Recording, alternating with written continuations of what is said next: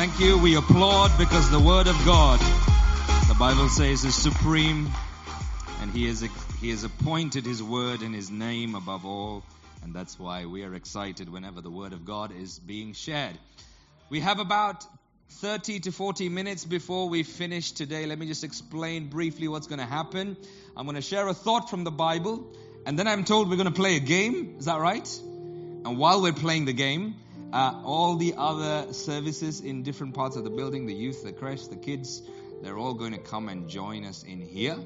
And then we're going to have our child dedication service as well. How many England fans are disappointed with last night's result? Was it last night? Friday night. We drew against the Americans. We need help, don't we? Um, but I was thinking, disappointment exists because expectation exists. You can't have disappointment if you didn't have expectation. So I wonder what it is about Jesus that helps us to overcome disappointment. Maybe you have disappointment in your life this morning and you've been asking for help to overcome disappointment. Could it be possible that the way God helps you overcome your disappointment is by helping you have a fresh perspective on your expectation? Because when expectations are aligned with the will of God, then the will of God always prevails. The will of God always works. The Bible says, many are the purposes in a man's heart, but the purposes of the Lord will always be established. So we can have things that we think about, scheme about, plan about, but God's will will always prevail. I want to read a story from the Old Testament. It's going to come up on the screen if possible. And it's a story of a man called Naaman who was a commander of the army of the king of Syria. It says he was a great man with his master and in high favor because by him the Lord had given victory to Syria. He was a mighty man of valor and he was a leper. Now the Syrians on one of their raids had carried off a little girl from the land of Israel and she worked in the services of Naaman's wife. She said to her mistress, would that the Lord were with the prophet who is in Samaria. He would cure him of his leprosy. So Naaman went and told his Lord, Thus and so spoke the girl from the land of Israel. And the king of Syria said, Now go now, and I will send a letter to the king of Israel. So he went, taking with him ten talents of silver, six thousand shekels of gold, and ten changes of clothing. And he brought the letter to the king of Israel, which read, when this letter reaches you, know that I have sent you to Naaman, my servant, that you may cure him of his leprosy. Let's hold that verse. So Naaman is sending a letter from one king to another and saying, here's my letter to say, can you cure me of leprosy? And the king is like, the Bible says he tears his clothes. Next verse.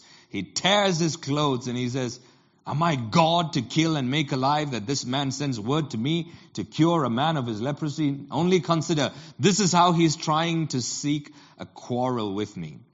Some of the ex, some of the disappointment that exists in our life exists because we have put our trust in people.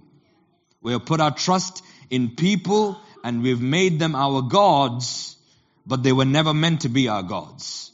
And Naaman is saying, I'm going to be healed from leprosy, comes to a king and says, Can you heal my leprosy?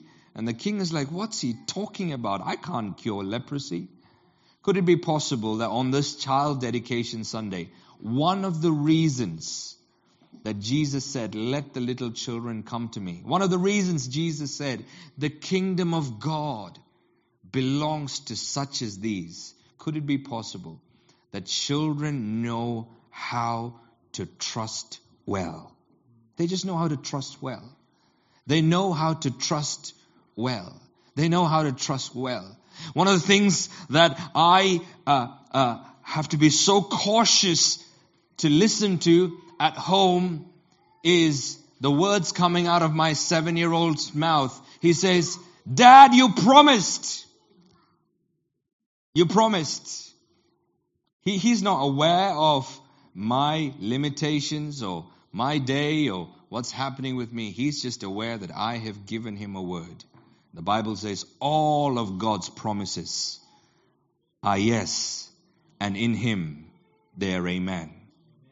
What does the word all mean? All means all. Let's imagine on average, every person in this room has about 10 promises of God over their life.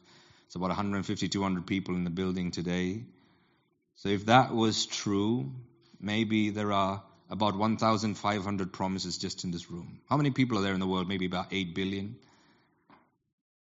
Imagine every human being has the promise of God over their life, maybe 10 promises. How many promises is that? 80 billion? I don't know. All of God's promises are yes, and in Him they are amen.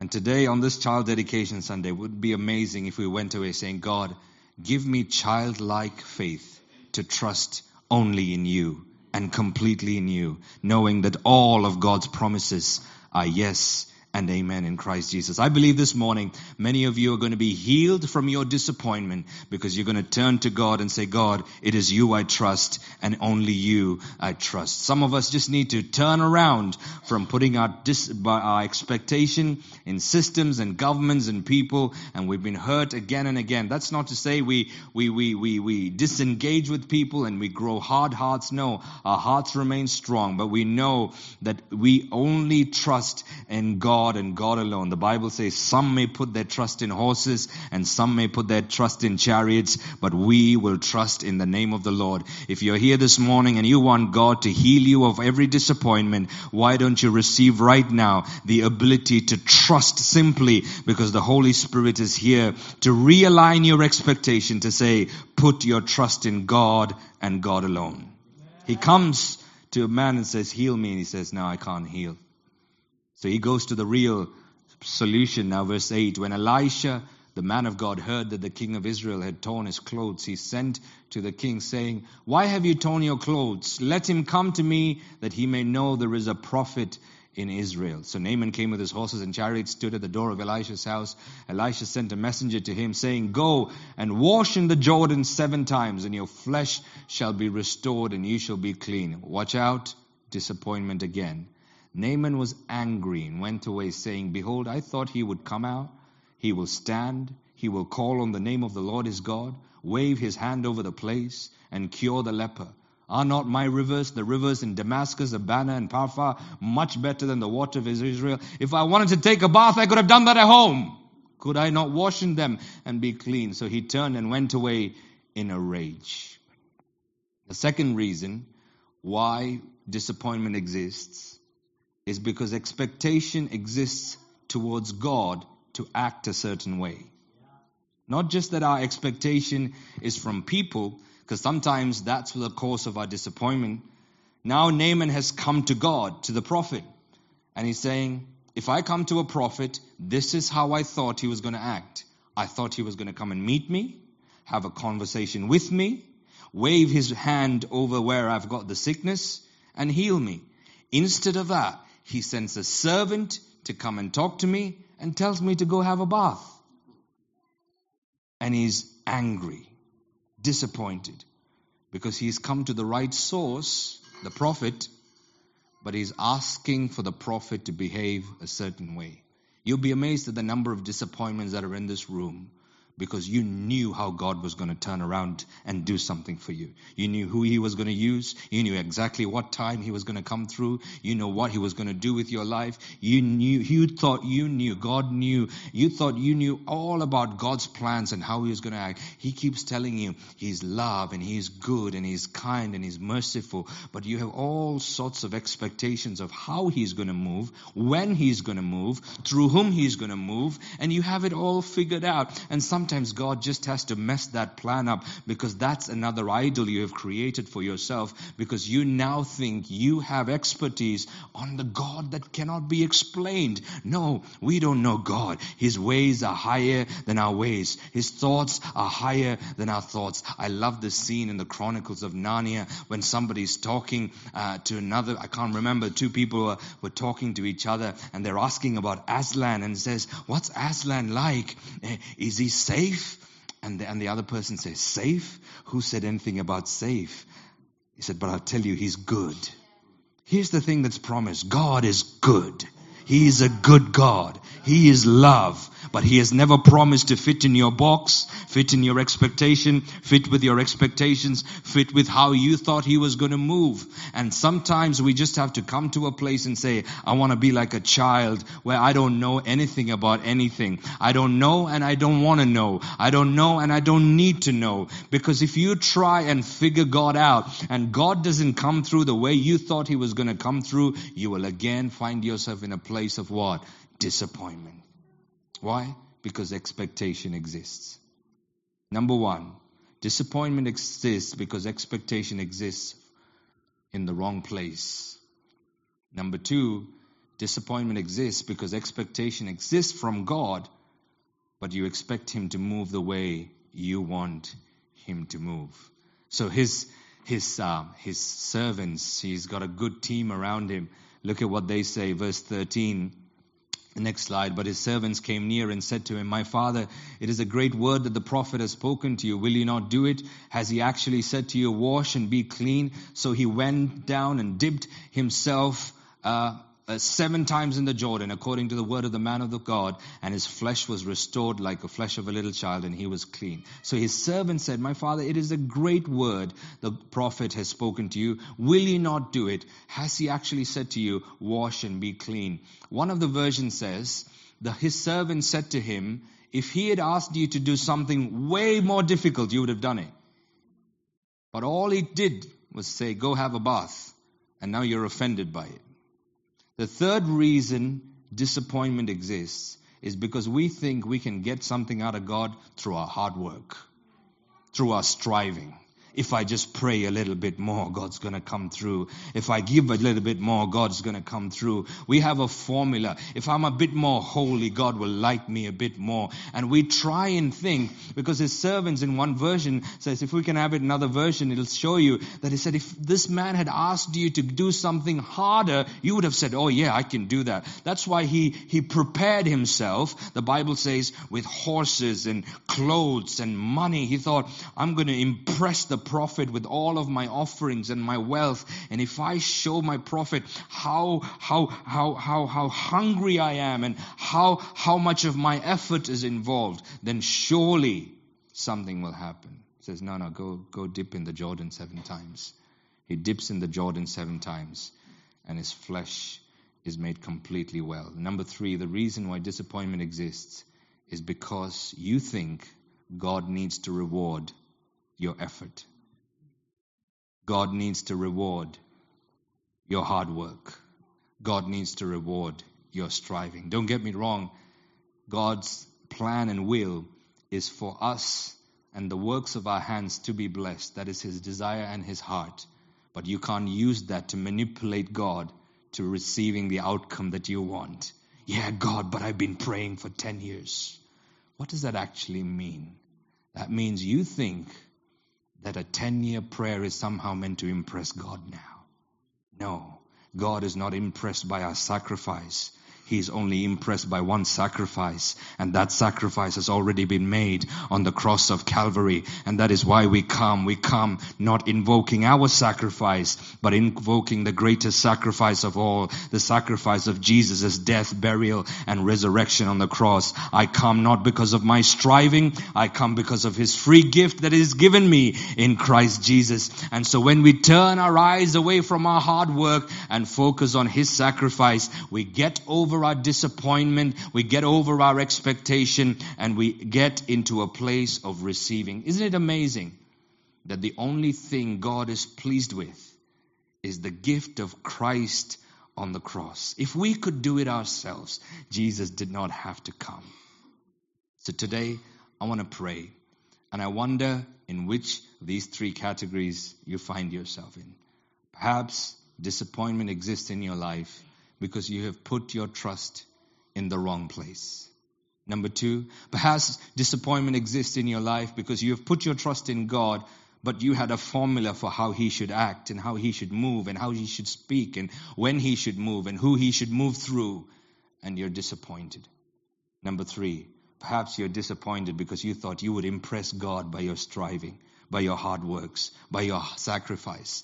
And so you saw somebody stand up and release a, a, testimony or a story and say, I went on a, on a fast and I prayed for three days and I got this breakthrough. You thought, oh, well, I can do one better, so I'm going to do four days and nothing happens. You think, what went wrong there? Today, on this child dedication Sunday, I believe the Holy Spirit wants to heal disappointment. He who wants to heal disappointment. By what? By just re recalibrating your expectation, recalibrating your trust to simply trust Jesus. I'm a leader and I lead people, and it's always such a joy when people simply trust and simply obey. Some people make obedience so complicated, and you almost need an entire year to get them to move from one place to the other because it's all about them and their way and how they want it. And you'll see such people are always stuck in their walk with God. Perhaps you are stuck in your walk with God, and today God wants to give you a gift of childlike trust. Are you disappointed today, my friends? God wants to heal your disappointment because disappointment exists because expectation exists. For a moment of privacy, would you close your eyes? I'm going to pray today that God will heal every disappointment that exists in this room today. Father, in the name of Jesus, we pray that if there is anybody here disappointed because they have put their trust in the wrong place, heal that disappointment, we pray. Maybe you're here today and you've put your trust in systems, in people, and they have let you down and you are disappointed. Today, Father, I thank you for healing. We put our trust in you, you alone. Some may put their trust in horses, some may put their trust in chariots, but we put our trust in the name of the Lord. Father, some of us are disappointed because we've come to you, but we wanted you to move a certain way, act a certain way, act at a certain time, do certain things through certain people. Lord, we say today we're sorry, we're not God, we're not you. You are God and we are not. So we trust you with your time, with your way, how you do things. And thirdly, Lord, sometimes we are disappointed because we believe our striving should somehow impress you to making you love us more. Thank you that there is nothing that we can do, nothing we can do, nothing we can add to what you have already done. Nothing we can do. So we say we come and we trust simply. And if there is any disappointment in the room today, we command in Jesus' name, let that disappointment be healed. Every person that is spiritually stuck, because God is saying the same thing to them over and over again, and they find it so hard to obey, so hard to yield, so hard to surrender, so hard to just trust because it's got to all make sense. No. A child follows not because it makes sense. A child follows because it trusts and love, loves the one that is leading.